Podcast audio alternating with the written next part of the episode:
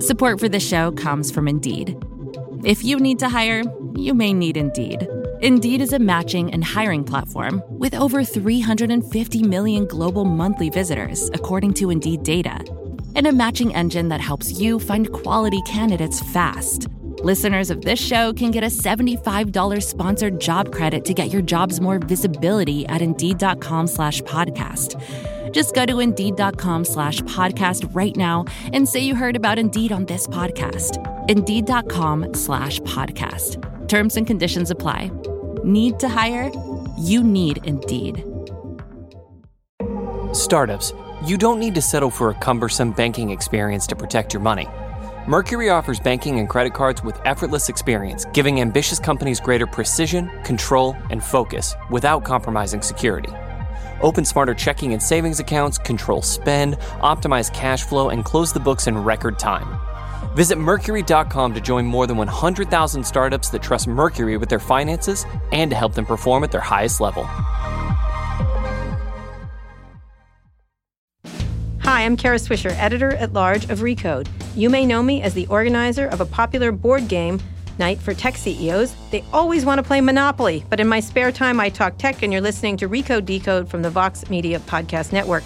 Today in the red chair is Franklin Foer, the national correspondent for The Atlantic and former editor of The New Republic. His most recent book is World Without Mind The Existential Threat of Big Tech, which just came out in paperback. Frank, welcome to Recode Decode. So honored to be here. So we ran into each other at a Washington, D.C. party the other night. As one is prone to a, do. An odd one in lead. It was by David Gregory. Thank you, David, for having us. It was a delicious meal with Beth Wilkinson, his wife. And it was really interesting. It was my first big Washington party since living here part time. yeah, yeah. it was interesting to hear How, how have things changed?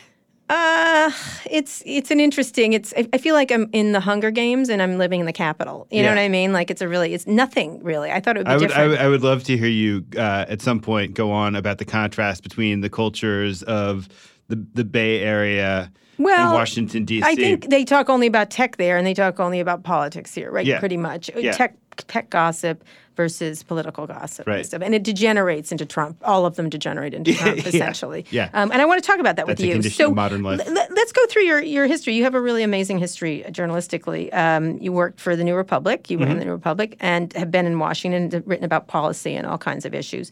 You're now at the Atlantic, which has now all the how's the money doing over there with the Laurene's it's, money? it's pretty good. I'll tell you a story. Between the time, so they they serialized my book last year, and, bet- and the chapter they serialized was the chapter about how Silicon Valley was swallowing journalism. Yes. Mm-hmm. So it goes into galleys, and the print issue, as you know, has an insanely long lead time. And Right. in between the time that it went into galleys and the time it appeared. Uh, Laurene Jobs had bought the Atlantic. And Part I, of it, uh, right? Part of the Atlantic. whatever. I looked and I looked like a punk. Yeah, But you did. But that's okay. She doesn't Yeah. care. They don't No. care. They don't care about anything. And so we're going to talk about that too. There's so many things to talk about with you. Working for the Atlantic, you cover. You had a.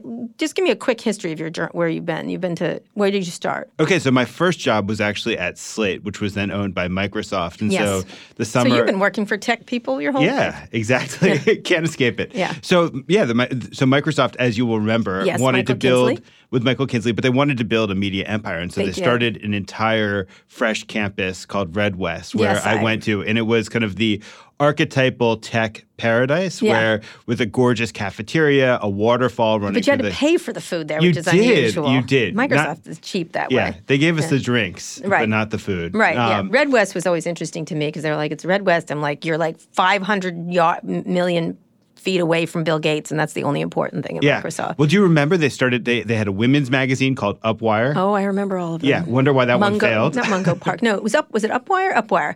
Yeah, on the first on the MSN, MSN two, Yeah. MSN two had all those, we- and it was all dark, and the comic appeared. Oh yeah, I was Yeah. around. I wrote about all that. Yeah, yeah, yeah. yeah. What was it? Did they have Mungo Park? No, that was Discovery. There's a whole bunch of them. They Right. were all bad. But they were going to become they were going to become Oh, the yeah. new media empire. Yes, they were. And um, but alas, that They thought I was out. mean when I said this. I snickered at them the entire time. This is mean. We can do it here. But you know, there was Michael, who was so talented up in, and Jack Shafer was there. Yeah, exactly. They were all there. Yeah. Exactly, and uh, they were going to uh, sidewalk with their uh, competitor to the city right. papers. And they took the a, they took a lot of Washington Post people at the Yeah. time. Yep. Yeah.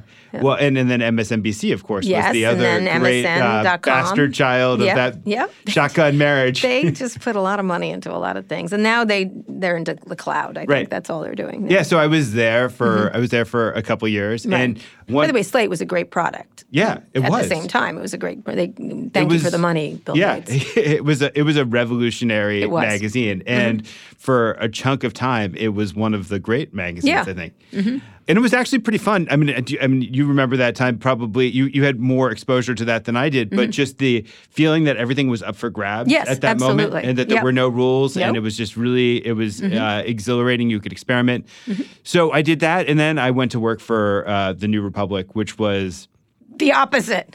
yeah, it was. It was. It was. Um. It was a magazine. I. Uh, I'm a first child. I want to please my father. It was the magazine my dad had And read. it was a hot place to work for a long time when I was very young in journalism. That Yeah. was like if you got that, that Yeah. you were made. Kind yeah. Of thing. Yeah. I loved it. Yeah. I mean, it was. Uh, it was a it was a joyful place for me to work, even though I had to deal with some incredible uh, personalities who Mm-hmm. Made life Oh, I know uh, them all. you know, yeah. yeah, very difficult at times. I was a writer there, and then I was an editor from 2006 to 2010. Mm-hmm. And in 2008, when the financial crisis hit, it made life really difficult for the New Republic. The New Republic was already a difficult place to work because we just struggled with the digital era. Did, did Peretz own it? Did Marty Peretz own it? At- it, it, he no, he was uh, he was a part owner at that Yeah. that moment. But the advent of blogs was an existential challenge to the magazine because That's the, what it was. The magazine was yeah, it, it was trafficked blogging. Mm-hmm. in opinion, and then suddenly opinion became ubiquitous, and a lot of it was just as good as the stuff that It we were publishing. Yeah. Um, if you know, in, in in some cases better. Mm-hmm. um, and so it became a real challenge to the magazine. How do you adapt in that sort of world? And then the financial crisis hit, Mm-hmm. and we we constantly had uh, beneficent owners who were doing it as kind of a hobby. Mm-hmm. And so it became harder and harder to find hobbyists to Right. take on a magazine like that. And at a certain point, I just kind of got sick of it, and I and I left to go write books and Mm-hmm. write some essays. And then in 2012, the magazine was about to be sold again, and it was looking for an owner. And along came this guy, Chris Hughes, Chris, I know him well. who was kind of this mystical savior. Uh, he was he was so smart. Mm-hmm. Yeah, he was earnest. so earnest. Yeah. like so dedicated to what I felt like were the core Mm-hmm. values of the magazine, and I really liked him a lot. Got Mm-hmm. on uh, just uh, famously well with him, Mm-hmm. and. You know, in fact, I always did, which was kind of the surprising lovely thing guy. to me. He's yeah. good. I just had him on the podcast Yeah. about UBI. He's all into the UBI Yeah, issue. yeah. So uh, you know, a lovely guy, Mm-hmm. and it seemed like this incredible opportunity because you know we'd struggled Endless money. before. We had all this money. We had an owner who was committed. We had an owner who got a lot of attention because of his earnestness and because Mm-hmm. Yeah. of kind of the idealism, running the, for office. the No, great idealism that he es- he espoused, Right. and it felt like we had this kind of once in a lifetime opportunity to remake journalism in a, in a dignified Mm-hmm. sort of way to pr- to do a demonstration project that we could master all these things that had Yeah. challenged us in the past and You guys, I remember Yeah, of meeting course. him, and I was like, "Oh no, no, no, no, Yeah. no. he can't help but meddle." They all can't help but meddle. Yeah, Like, well, in- in my and- head- and Pierre Omidyar was doing this too with, uh, with the Intercept. Intercept, and I'll never forget. I talked to him because we talked to him about funding some stuff, and he was like, "We should talk about." It. I'm like, "I don't want to fight with you." Like I don't have an interest in fighting, but one of the things I was like, these people are going to drive. If you pick a desk, they're going to think you're meddling, and this is a group of people. Like Right. you know, you you all have like personalities. Yeah. And so, thanks for the money, but go away. Well, the, the thing I thought about Chris, and you, I think Mm-hmm. you'll probably agree after having talked to him a bunch, is that he's kind of a conflict adverse guy. He's not. Mm-hmm. No. He's not like w- one of the No, he founders. means well. He, He means well. yeah. And I'm a conflict adverse person, and we had this kind of perfectly conflict adverse relationship until things exploded. Yeah. yeah. So what what happened there from your perspective? So what happened was, and I'll I'll talk I'll talk like with you in a little bit uh, greater honesty than I've talked about. I mean, I think that his life was kind of in crisis when his husband ran for Congress, Mm-hmm. Right. And there was this front page story about them on the New York Times. Yes, I saw that. And I think it, it was just embarrassing to him. Mm-hmm. And then the New Republic was losing. Uh, we were spending a lot of money, Mm-hmm. not.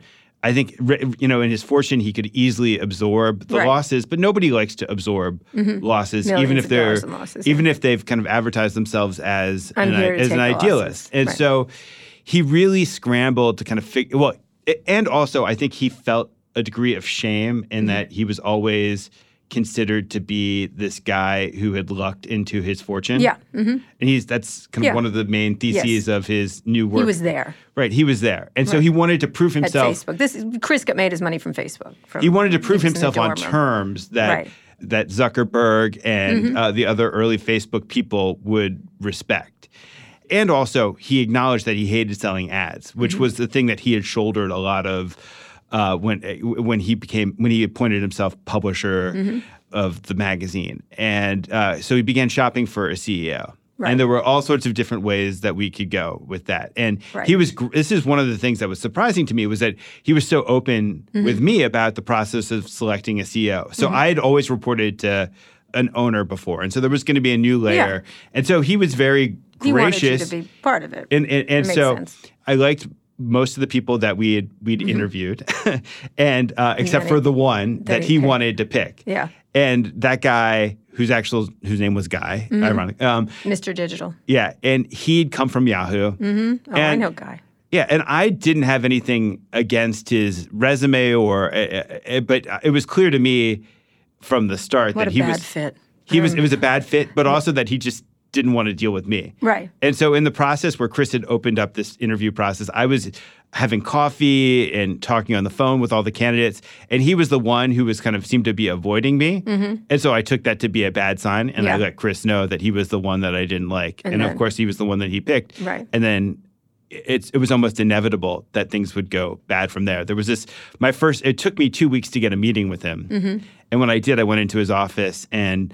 Um, on a whiteboard, he just started to diagram the ways in which he wanted to change the editorial Mm-hmm. process of the magazine and and how and and all of these shifts. And it was being imposed. And then we had this editorial meeting where he unveiled himself to the staff, and it was like he'd studied every single cliche of being a tech CEO Yes. and wanted to come in and kind of swagger. Yeah. And there was just no effort Shareable to nuggets. yeah, snackable. Snackable nuggets. Snackable Scalable. content. Yes. Yeah. Scalable. Well, and also just kind of the the, the like a it's a magazine that had just celebrated its 100 year mm-hmm. birthday. No, and you guys are the worst ones to pull that stuff on. Like, oh no. Like, I have to say, if I had to pick a group of people I wouldn't pull that on, it would be that group. And by the way, you're not easy yourselves. Like, that's the thing. That Yeah. Resistant to change. totally. Utterly resistant to change. Totally. I talked to a bunch of I was like, come on. Like, some of the stuff you can start doing. Like, Well, I mean, to be fair, Mm-hmm. I felt like over time I, I was because I'm a I'm a I'm a grown up. I understand that the world, you know, things Mm-hmm. Yeah. change. Yeah. That you have to swallow things that you don't want to do.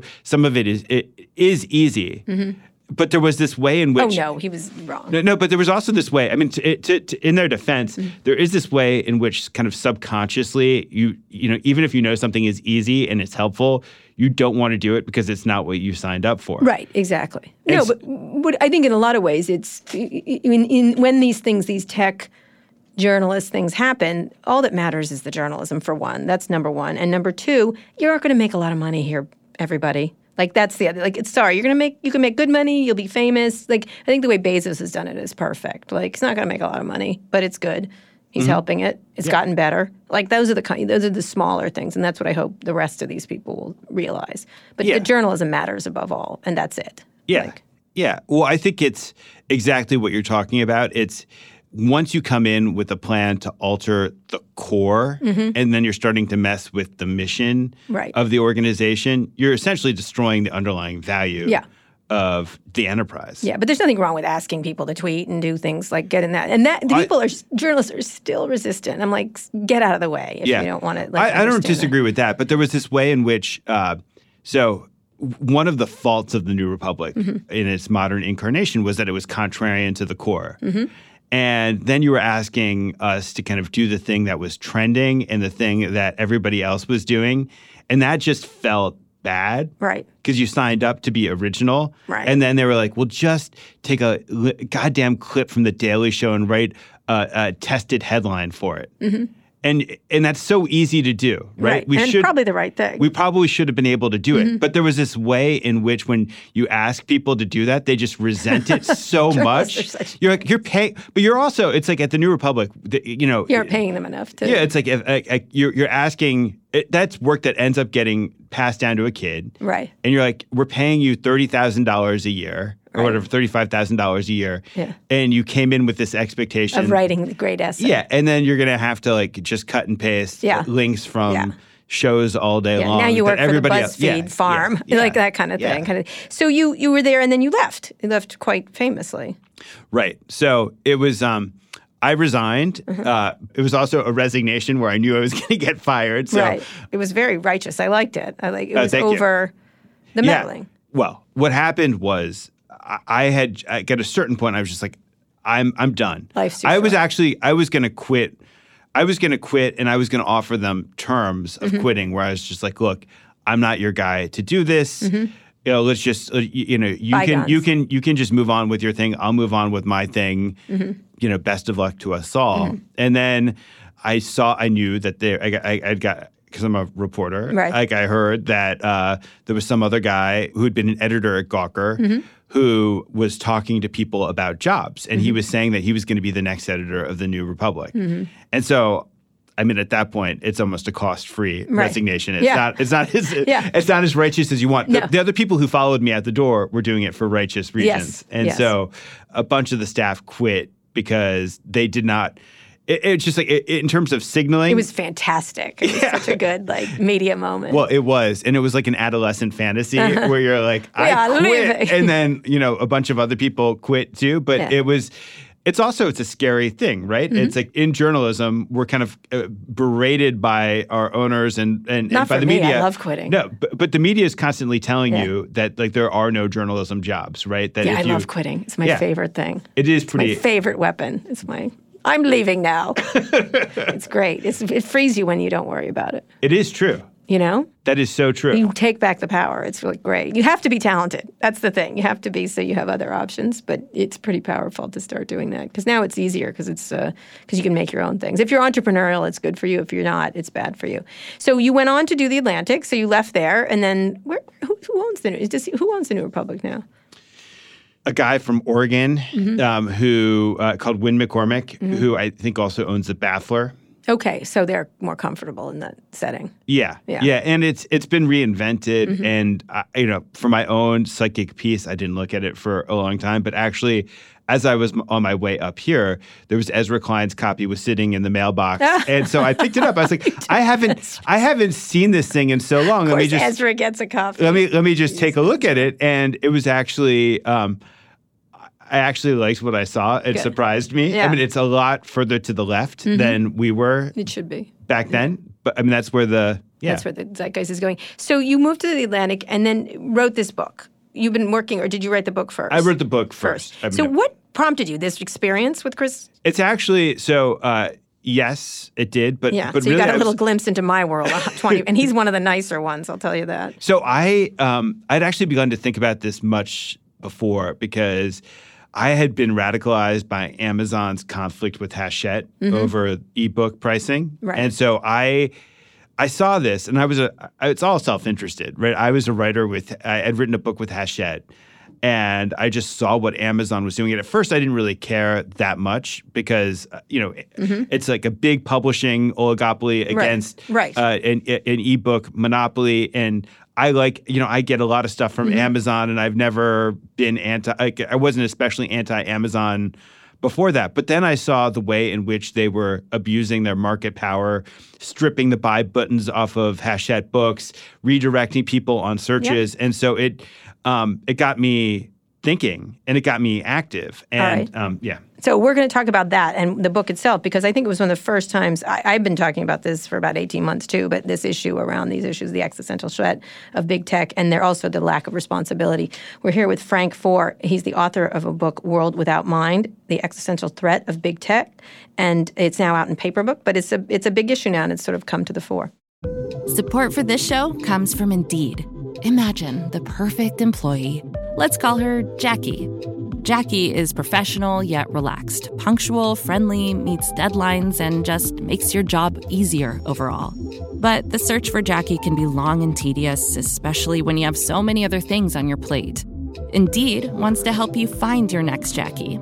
Indeed is your matching and hiring platform with over 350 million global monthly visitors, according to Indeed data, and a matching engine that helps you find quality candidates fast. They leverage over 140 million qualifications and preferences every day, so their matching engine is constantly learning from your preferences. That means they can better connect you with your Jackie. And listeners of this show can get a $75 sponsored job credit to get your jobs more visibility at Indeed.com slash podcast. Just go to Indeed.com slash podcast right now and say you heard about Indeed on this podcast. Indeed.com slash podcast. Terms and conditions apply. Need to hire? You need Indeed. Startups, you don't need to settle for a cumbersome banking experience to protect your money. Mercury offers banking and credit cards with effortless experience, giving ambitious companies greater precision, control, and focus without compromising security. Open smarter checking and savings accounts, control spend, optimize cash flow, and close the books in record time. Visit Mercury.com to join more than 100,000 startups that trust Mercury with their finances and to help them perform at their highest level. We're here with Frank Foer. He wrote a book called World Without Mind. It's about the threat that big tech brings to us. And you said you started it because you had had this experience with Chris Hughes, like you'd gotten a little taste of the internet people, and then Amazon was attacking Hachette. Right. And so um, I was active, I got active with the Authors Guild mm-hmm. and I went in to right. meet with the FTC and the Justice Department to try to get them to do something. And one other thing is is that my dad was an anti is uh, an antitrust lawyer mm-hmm. who it was like oh, his, even better. It's like his passion. Yeah. It's his passion. It's like mm-hmm. he was he another weird thing. So right now we're in a building on Connecticut Avenue in Washington D.C. It was a building my grandfather had a jewelry store for a long time in the Brooks Jewel no in the Brooks Brothers okay. space. All right. And okay. so when he was my dad was trained as an antitrust lawyer, and when my grandfather was passing away, he he asked my dad to take over the jewelry store, and mm-hmm. so my dad was kind of waylaid a little bit uh, from his passion for antitrust, mm-hmm. but he was also he he testified against Robert Bork as a small businessman, mm-hmm. and um, it was something that he just always remained really passionate mm-hmm. about. And then when the recession of the early '90s kind of wiped out a lot of retail, my dad was kind of stuck trying to figure out what to do, and he's like, you know, screw it. My passion is antitrust. I'm going to start an advocacy group slash think tank to, passion was anti just once. I, I know. Okay, I know. all right, whatever. I know. Right. Everybody has yeah. you know is moved by their own thing. And can you believe it's like antitrust? Yes, yeah. that will be my interest. Yeah, yeah. Um, and so it was like I grew up yeah. hearing about the the mm-hmm. perils of monopoly. It was something that I didn't really take to until I could start to see it mm-hmm. um, with the tech companies. And so I was started to think about it almost from an economic framework first and expanded out. Just that we, there's this problem of dependence. Mm-hmm. When you become dependent on a platform, right. the platform starts to have all this power over you. And so writers are incredible narcissists. Mm-hmm. We like to think that we're at the center of the narrative. Right. But actually, in a way, we were because Amazon first started with big, the world's biggest bookstore. It was a bookstore, right? Mm-hmm. And so when and they amassed this incredible monopoly in ebooks, an indisputable monopoly, where mm-hmm. you know seventy percent of all ebooks are sold through Kindle. And so they could set the terms. And they were setting the terms in a really bullying sort of way with no concern to the underlying health of the industry. Mm-hmm. And they mm-hmm. were disrupting the industry in order to consolidate even greater power. Right. And so th- they wanted everything published directly through Amazon. Right. Now, that didn't work, which is really interesting that um, ebook sales have plateaued. Right, and a- Apple came in, and Apple others. came in, but also the idea of Kindle singles, and, mm-hmm. and, that they were starting a publishing house where they would use their Remember? platform to advantage themselves.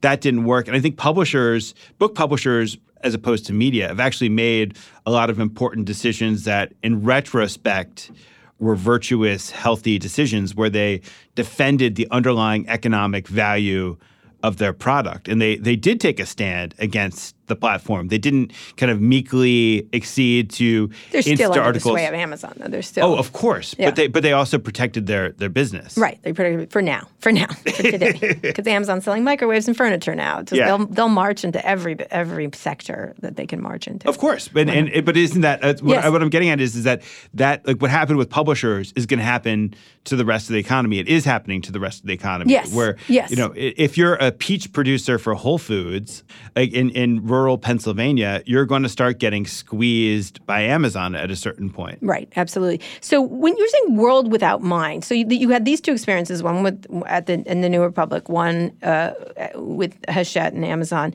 Why world without mind? So you decided you're going to write a book about this very early on. I mean, I think most people were in the tech is fantastic zone Yeah. Uh, when you were writing this. Yeah, so it definitely felt like a quixotic adventure Right. at first. Um, so I was I was thinking about a couple things. One is I also like I wasn't as articulate and precise as somebody like Tristan Harris Mm-hmm. in terms of talking about contem- about the attention. addiction, right, Yeah, the attention, attention. But I could see that these devices were the enemy of contemplation, Mm-hmm. and that obviously I- wasn't the first one to, to make this point. Right. Lots of people were making this point that that the attention that they were constructing an attention economy. Yes. but that to The me slot machine of attention is yeah. what I call it. And and that that to me was one crucial piece of it, Mm-hmm. which was that they were they were actually preventing us from thinking. Well, they're addictive, and they were underscoring their addiction by creating the way the way they were doing it. But but when your when your thought processes are constantly being manipulated by invisible forces, which is what what happens, where Mm-hmm. you know Facebook and Google are constantly organizing things in ways in which Mm-hmm. we're not really cognizant, and we're not even taught to be cognizant, and Right. most people aren't, and and and done in a way in which they're leveraging our data. I mean, our data is this cartography of the inside of our psyche, Mm-hmm. and they know our weaknesses and they know the things that give us pleasure and the things that cause us anxiety and anger, and they use that information in order to keep us addicted. And Mm-hmm. so that makes the companies the enemy of independent thought. Right. So you have that, the addiction part. You have the market power over advertising, over all kinds of behavior, over retail, over how people look at things. So when you're saying world without mind, is that we don't have a mind anymore? That's essentially it, right? Yeah, I- mean, I was getting at a couple things. So one was the the addiction piece of it. One was the ways in which I saw that they were devastating journalism and culture industries. eh, eh, You know, not universally Music, because entertainment, right. yeah, I mean, yeah. obviously, we've seen Right. In television, uh, you know, something of a renaissance over the course of the last In part because of these companies. in part because of these companies, no doubt. But you could also see in a lot of the other traditional culture industries that it was uh, that their values were perniciously infiltrating the industry. So in journalism, what we, we could see the ways in which, as journalism has grown increasingly dependent on Facebook and Google uh, for for traffic and therefore for revenue, uh, the ways in which when their algorithms change, when they construct these systems, you have no choice but to adhere to their standards and values as you go about Right. constructing things. And so Right. that that's and they are ill-equipped to do that. Yes. I just was having a discussion about that, you know, in terms of when someone was asking me about Mark Zuckerberg, and I said he's ill-equipped to handle these issues. That's that's the worst problem. Is Right. not that he has the power and not the ability. Well, it's also when you interviewed him and Oh, yeah. Mm-hmm. and he he sunk himself. I mean, you could just see the wheels turning in his head. Slowly, And he just didn't understand the way that it, it seemed like he didn't even understand the way his own platform worked. I think he's ill-equipped to handle the challenges, which are massive, in front of him, and he has all the power. So this there's a broader cultural Mm-hmm. problem, which is that you have these companies that have been that were started by engineers, and engineers ascend to the highest ranks of those companies. Mm-hmm. That's and right. if you're trained as an engineer, you're trained in a very narrow way of thinking. You're trained to make a system work um, and, And work you're on its own terms. not to look at the problems. You're trained to look at only solutions. Yes, exactly. But you've also, and you're trained to, you know, it, when you construct the system, you think of human beings as a pile of mm-hmm. data, Right.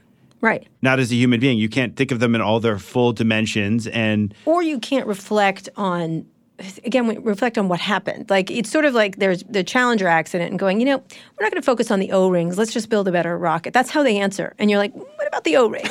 Like how did that happen? How did that like that's a really interesting problem and it resulted in tragedy. So but if you if you don't if you don't diagnose the problem with the O rings, course. you're you're you're, you're No, skipping something fundamental Which- and understanding exactly, the way that Which is why in that interview, when I kept saying, "How do you feel about this?" And he's like, I'd like to get to the solutions. I'm like, I'd like to get to the pro like I'd Yeah. like to get to how you got to the problem. And and I kept saying, How do you f-? that's why I was kept asking four or five times, how do you feel about your invention being misused this way? And this is the thing that annoys me in Mm-hmm. these conversations because I've I've tried to engage with the tech companies Mm-hmm. at various moments, and they can understand. Okay, we have a fake news problem. Okay, we we need to, uh, but, but they don't. The bot uh, problem. But they never talk about manipulation, which Mm-hmm. is the core of the problem. That that the problem is that they've created these platforms that are based on this idea that they're going to be able to manipulate us to engage us for as long as possible Mm-hmm. and that other people are going to come into the outside from the Right. outside and take advantage of that Right. because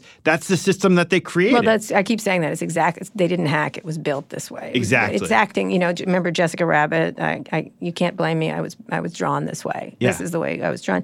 So w- there's a point you were trying to get through when you were talking about it. Was this that we are facing a threat from these companies, which was in you were early. You were. I mean, I've always been banging at them, but in terms of the popular company, why has it taken so long for that to happen? Why did it take so long? And then in our next section, I'd like to talk about where it goes because now everyone's fully aware of these problems. look the united states is not uh, you know we, we like when we build a competitive sector Mm-hmm. that becomes a source of national pride um, it you know when when um, you have a new when you had country. you had a new elite emerging and it's exciting to have a new elite And they're emerging very wealthy. they're very wealthy they uh, they defied a lot of our stereotypes about what captains of industry should look like Yeah, and wear hoodies and yeah, the, the, the, and- the cult of youth is such a powerful American thing. So Mm-hmm. you have you have uh, these people appear on the scene, and we, you know, and at first, I mean, I, I was I can't say that I was skeptical of these people right from the start. What Mm-hmm. they did seemed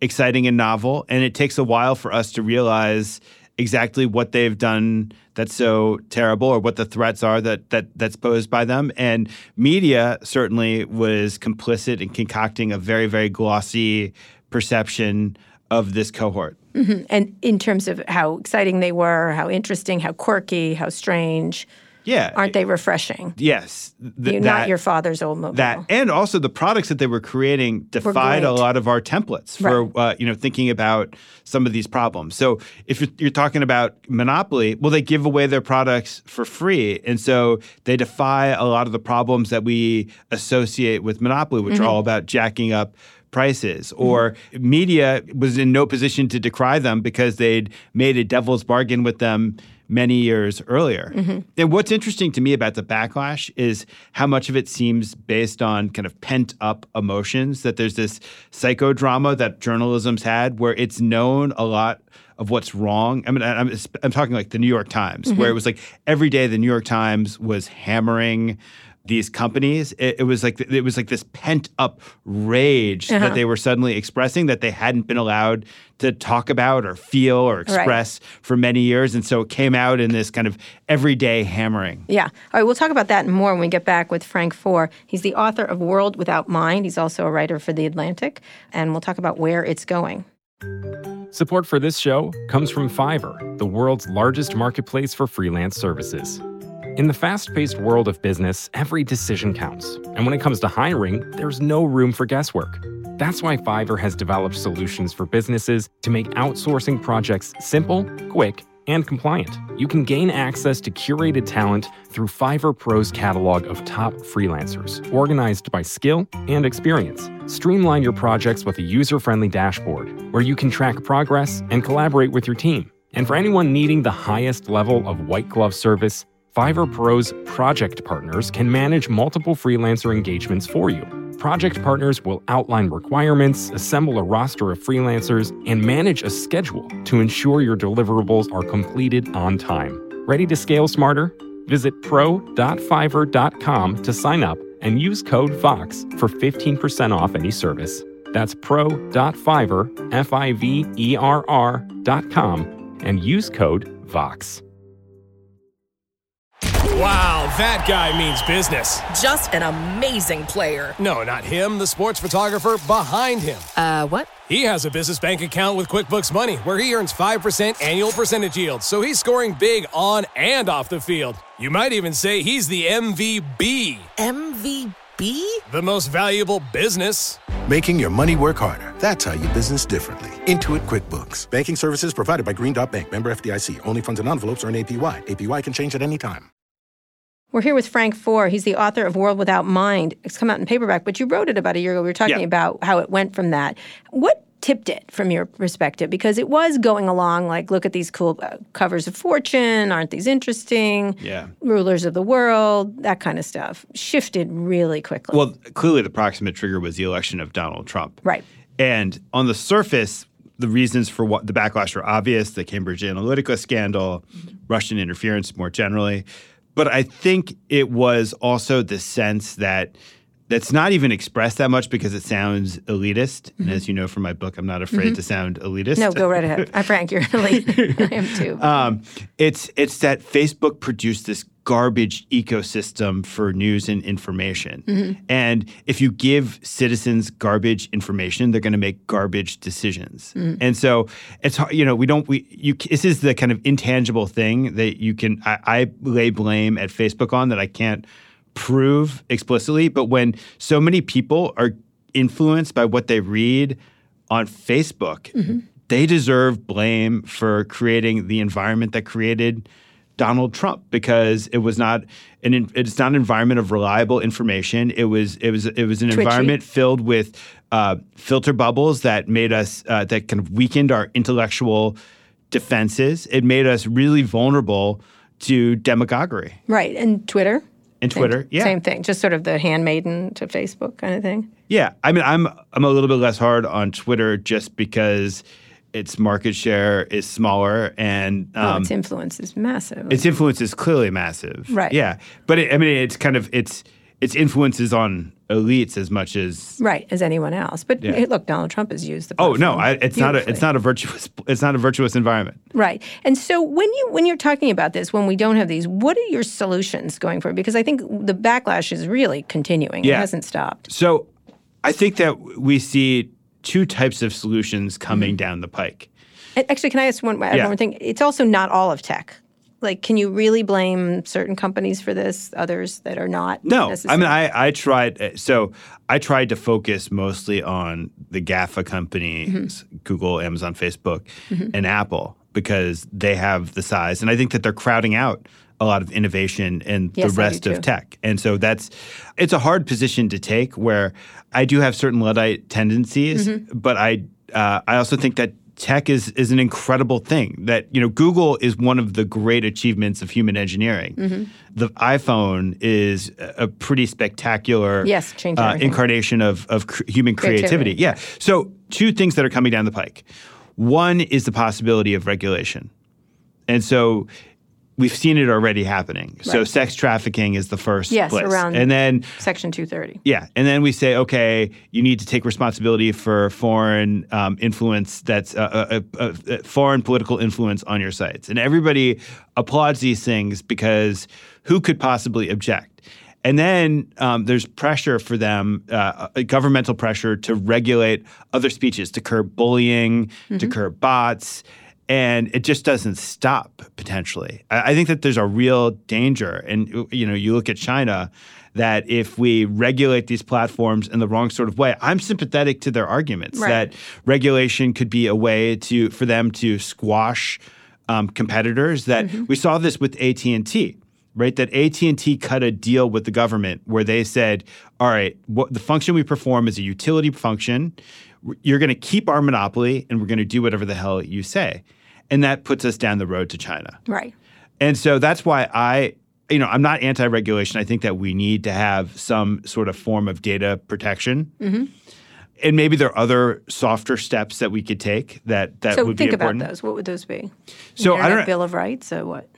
Yeah, so I think that there, you know, I'm I'm interested in some of the fiduciary models that are being kicked around. I'm so I, Explain that for people. So when you're dealing with when you're trafficking in data, when you're trafficking in news and information, all these public goods, mm-hmm. historically the government says, okay, you can traffic in those public goods, but it also comes with responsibilities. And so with the environment, um, you know, there are clear rules that we put Yeah. on that say you can't degrade this public thing in certain ways. If you're a cigarette manufacturer or a chemical manufacturer. Yeah, if you're a factory, if you're Right. right, and we did the same thing with uh, with the telecom companies as well, with uh, telecom companies with the n- news networks, where they Mm-hmm. Yeah. had fairness Fairness doctrines, and doctrines, we also limited the ability to to own to, to, own, own too too many. much. Yeah, Right. so I think that there are important analogs that we could consider there. That we consider. Do you think that's going to happen?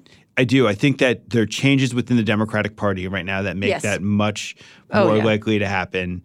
I just did an interview with Mark Warner that hasn't been published yet. Mm, We because did he have him at Code this year. He, he published this white paper Yep. that I think is really sweeping in its criticisms of big Oh, tech. yeah. It doesn't have the silver bullet solution. It's kind no, of he's quite into. the, I think he's focused a lot on cybersecurity and things like that. But yes, hundred percent. but he's now talking about privacy Yes, and he's talking a lot about uh, news.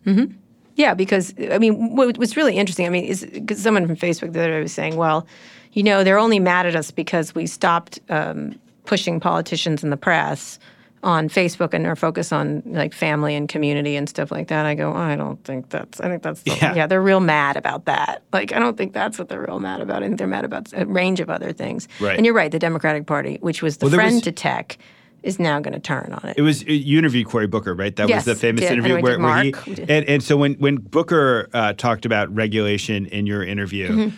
I think I, I was I had lunch with somebody from Google Mm-hmm. soon after, and they said, "Well, that's the marker that's been laid down. That he is he's kind of the most centrist politician. Uh, Yep. That he's somebody who we thought was an ally."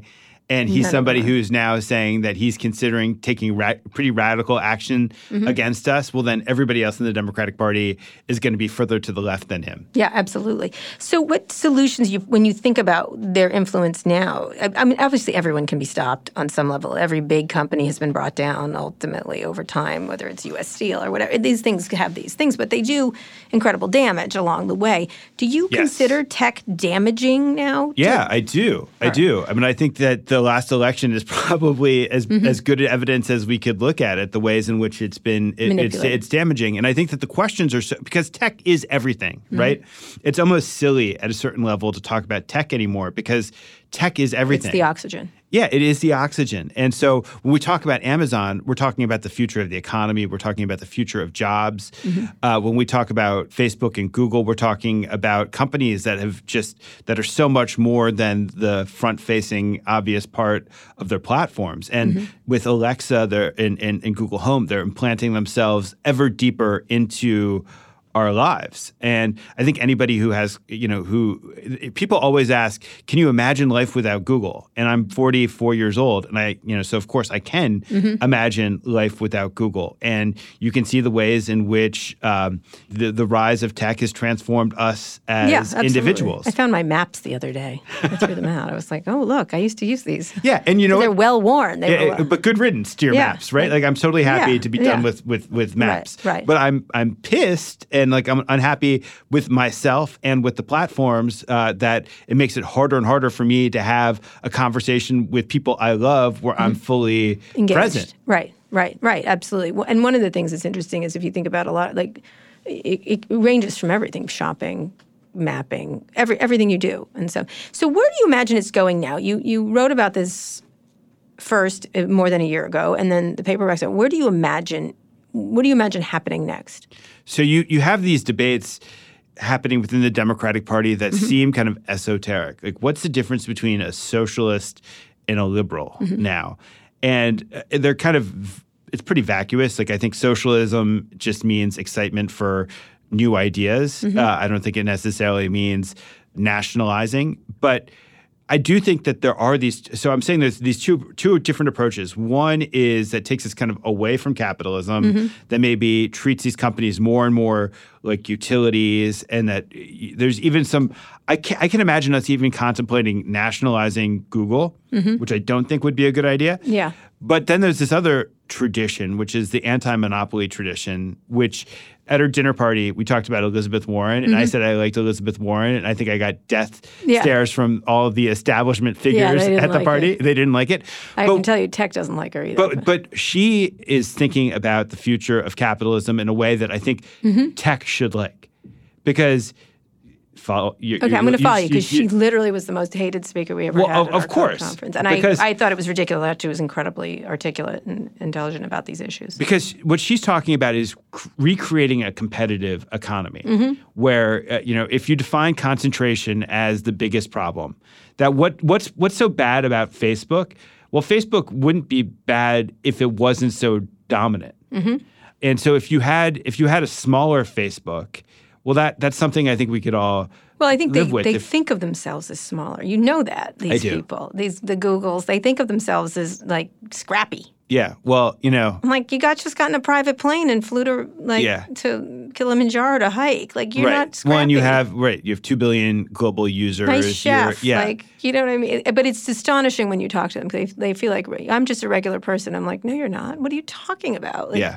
Yeah. Well, this is also part of the problem, which is Right. that this is separate from the solutions. But when you accumulate great power, you also accumulate great responsibilities. Mm-hmm. Right, I say that all the when, time. When you Yeah. listen, when I was listening to Zuckerberg, uh, when I listened to him, when I listened on your podcast, it seemed like he was so uncomfortable with He his, wants to push it away. with the, the idea that he would have any sort of responsibility.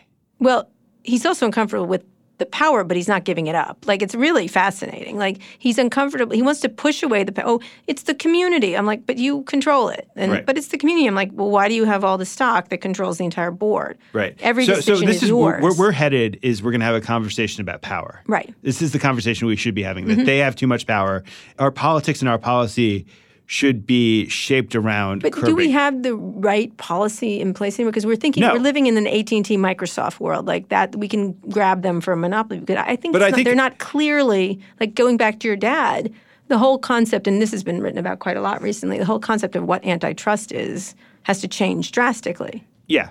Well, or it has to just revert back to what it was before the 1960s when Robert Bork Mm-hmm. bastardized it.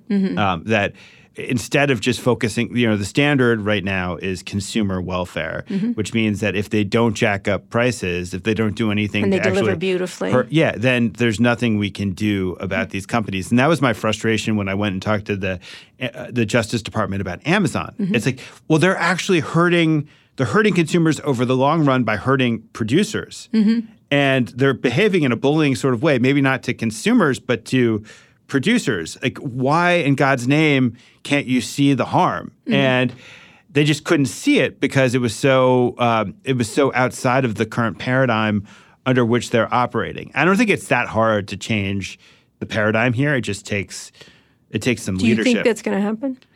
I do. I think that we're we're moving in that direction. I think it's interesting when you look at what the Europeans have done. Yes. So let's set aside And the way, Margrethe Vestager's in town. yeah. week, yeah. So you set aside the GDPR and you look at what she's done The Amazon just recently. with yeah, and, and with Google. and Facebook, all of it. You stare at it really hard. You can start to see the ways This is in the which EU commissioner, just for people who don't know. start to been- see the ways in which she's thinking about how do I how do I lessen their power? How do I take their advertising business and open it up to third parties? Mm-hmm. Which is in a way a form of breaking up the company. It's not Mm-hmm. smashing it into a million bits and pieces, but it's taking critical parts of the company and finding ways to make it uh, more competitive, more welcoming to an ecosystem that supports uh, Startups and startups, and it's not just dominated by the Mm-hmm. platform itself.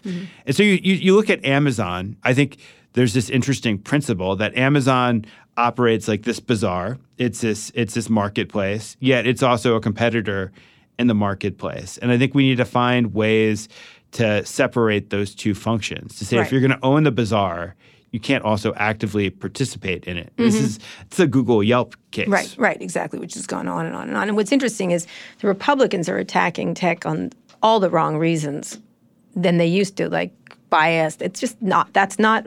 I'm always like, no, over here. Yeah, but there- crime there- is over here. But there, it's like there there is this core nugget of insight. You know, That it's like- something's wrong. That something's wrong. That these algorithms are black box, and so you know that if you're going to say that you're not biased, why should I believe you? Yes, and you're that is you're, true. you're manipulating things in all sorts of invisible sorts of ways. Right. So how do I know you're not manipulating them against me? And so they're just superimposing.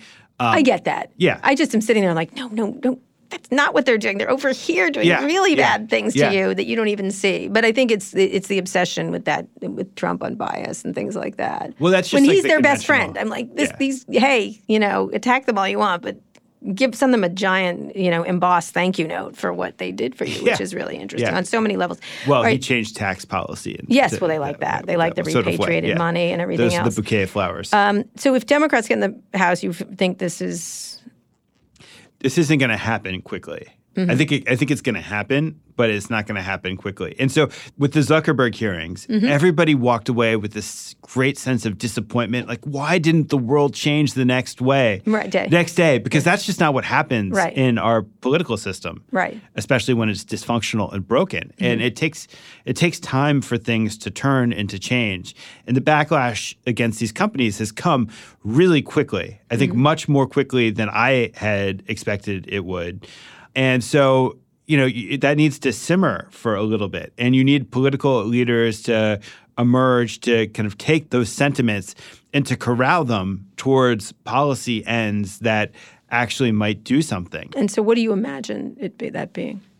So I don't think that this is going to be, I don't think tech is going to be a big campaign issue in 2020. I think monopoly is going to become a big uh, issue in 2020 because we have concentration in all these industries and it's having an effect on the labor market. It has an effect on healthcare. It's kind of crazy uh, if you if you have a kid who has a nut allergy that there's only one maker. You know, there's been EpiPen's had this unchallenged Right. monopoly, and we've just fallen asleep. And so that All becomes. Yeah. Yeah. that just becomes an issue. It becomes a new framework. But I think that Democratic elites are starting to kind of universally almost think about the perils of big tech. And so once they come into power on this issue of monopoly, they then redirect it towards these companies. And you look at the people who would populate the FTC or the, Mm-hmm. the other regulatory agencies that would deal with big tech, they're thinking about this stuff Yeah, now. finally. And it's before, even tell you that. even the most conventional center left neoliberal whatever you want to call them Mm. democratic policy wonks I think have arrived at the place where they can see that something big needs to be done against these companies. You think Trump will move against them in any way besides his crazy tweets? I wouldn't be so I I got invited to speak at the Justice Department uh, by Makan Delrahim. Mm-hmm. Yeah, Um, I just had him on the podcast. He's Yeah, he's- hugely intelligent. He's a fascinating He's guy, and um, he endorsed my book to his division, and it's a, this strange thing. Like you're walking into the session, Jeff Sessions Justice Department, and Mm-hmm. I'm kind of delivering my whatever my populist Mm-hmm. indictment of these companies, and they're nodding their their heads, and you think, well, this could go really badly in dangerous directions, Mm-hmm. but so much of our world is about pressure. Mm-hmm. It's about so what was with Microsoft, Microsoft wasn't broken into a million pieces, Mm-hmm. but it felt pressure. And that pressure constrained them. And so when it came to using their power in a bullying sort of way, they thought two and three times about it, and it, to the detriment of the company, but also to the good of the internet. I mean, I think Google would have been strangled by Microsoft. Uh, I don't know if you agree yes. with that. Yeah, I do. Yeah, I, well, uh, maybe not. I don't, you, there's t- time comes for people, but in this case, they do have these advantages that they don't even realize they have. You know, they, they do realize they have them. I don't know. I, I everyone says they're more reflective. I think I know it sounds crazy, but what just happened at, with Instagram and Facebook tells me no. Yeah. they have learned they to have that happen there. It's a big sign that that, that they're becoming um, more inflexible. Well, that's actually part of the problem, which is that in the end, you can apply pressure on them, but you can't count on them to regulate themselves. No. And I, you know, there was a moment, I, it took me so long to quit Facebook. Mm-hmm. And it's not even that I liked using it that much, but I, I wrote a book. I Mm-hmm. knew everything that was wrong with Facebook, but I just kept it. And then there was that, there's kind of this spurt of things that Zuckerberg did around the hearings and Mm-hmm. just like listening to him talk after everything. I thought you're still being so evasive. Mm-hmm. You're still dissembling about the core things that your business does. Everything I think that you're doing wrong, you're probably doing a hundred times worse than I know. And I'm just done with you. And I and I and I Mm-hmm. And, broke up. and I broke up with him. Yeah, You still on Twitter? Yeah. yeah. Why? I like Twitter. Because it's, I mean, It's it's just a mess. yeah, it's fun. I don't. I I can't actually. You know, I think that they're bad. Obviously, bad things that come of Twitter, but there's also a lot of good that Yeah, comes of funny Twitter. memes and stuff like that. But it's also as a person who's trying to, you know, I, I you made fun of me for coming in with my paper edition of the New York Mm-hmm. Yes, I Times. did. But I also like Twitter. And Yeah. I think that they're both pretty good technologies for delivering I, I agree. I just haven't picked up a paper newspaper in a hundred years. And for, in my life, I kind of need them to complement one another because Yeah. I get lost on Twitter Well, all the it. time. So, finishing up, what's your next book then? What are you going to focus on? I'm focusing on work. Future of work. You know, that's my big thing. I talk about that a lot. Yeah. Especially, I'm focusing on the tech company's responsibility in it, but it's it's a critical how we're going to work. It's all affected by tech, AI, automation, robotics. Totally. So I'm I'm not I'm not doing this about tech per Right. se. I mean, I, I kind of About tech. I know it is about tech, but tech is everything. Um, no, I, I'm I'm trying to do it about asking the question: Why is it that we work? Yes. And work as a source of meaning is something that's um, Dignity. but we work all the time, and yet we're very unreflective about why we do it. Right. And so, as a consequence, both as individuals and collectively, we degrade the possibility of, of gaining meaning from work. Mm-hmm. And if we focused on that, I think that we could make work a lot better for us Yeah. as both the choices that we make individually, but also That's a great topic. By the way, you're only going to work three days a week going forward, just so you know. Your kids are definitely not working more than three. I'm kind of psyched about that. Really? You'll be dead by that time. Yeah. So you're going to work five, seven, But I, I, thought I thought I thought tech was going to deliver me immortality. No, it's not going to do that for you. Maybe your kids, but not you. Never for you. I thought the singularity was happening. No, it's in my not. Let's not even get into that. Frank, it was great talking to you. Thanks for coming on the show. If you enjoyed the interview as much as I did, be sure to subscribe and leave us a review on Apple Podcasts. You can find more episodes of Recode Decode on Spotify, Google Podcasts, wherever you listen to podcasts. If you want to say hi, tweet at me. I'm at Kara Swisher on Twitter. Frank, where can we follow you online? Besides the Atlantic. Oh, Twitter Oh, at Franklin Foer. At Franklin Foer. And then spell it for them. It's F O E R. Yes. All right. Uh, now that you're done with this, go check out the latest episode of Recode Media and check out Frank's book, World Without Mind. You can find that book on Amazon or wherever you want to buy it. Um, and you can find No Recode- judgment. No judgment. Uh, buy it wherever you want. And you can find Recode Media wherever you found this one. Thanks for listening to this episode of Recode Decode. And thanks to our editor, Joel Robbie, and our producer, Eric Johnson. I'll be back here on Monday. Tune in then.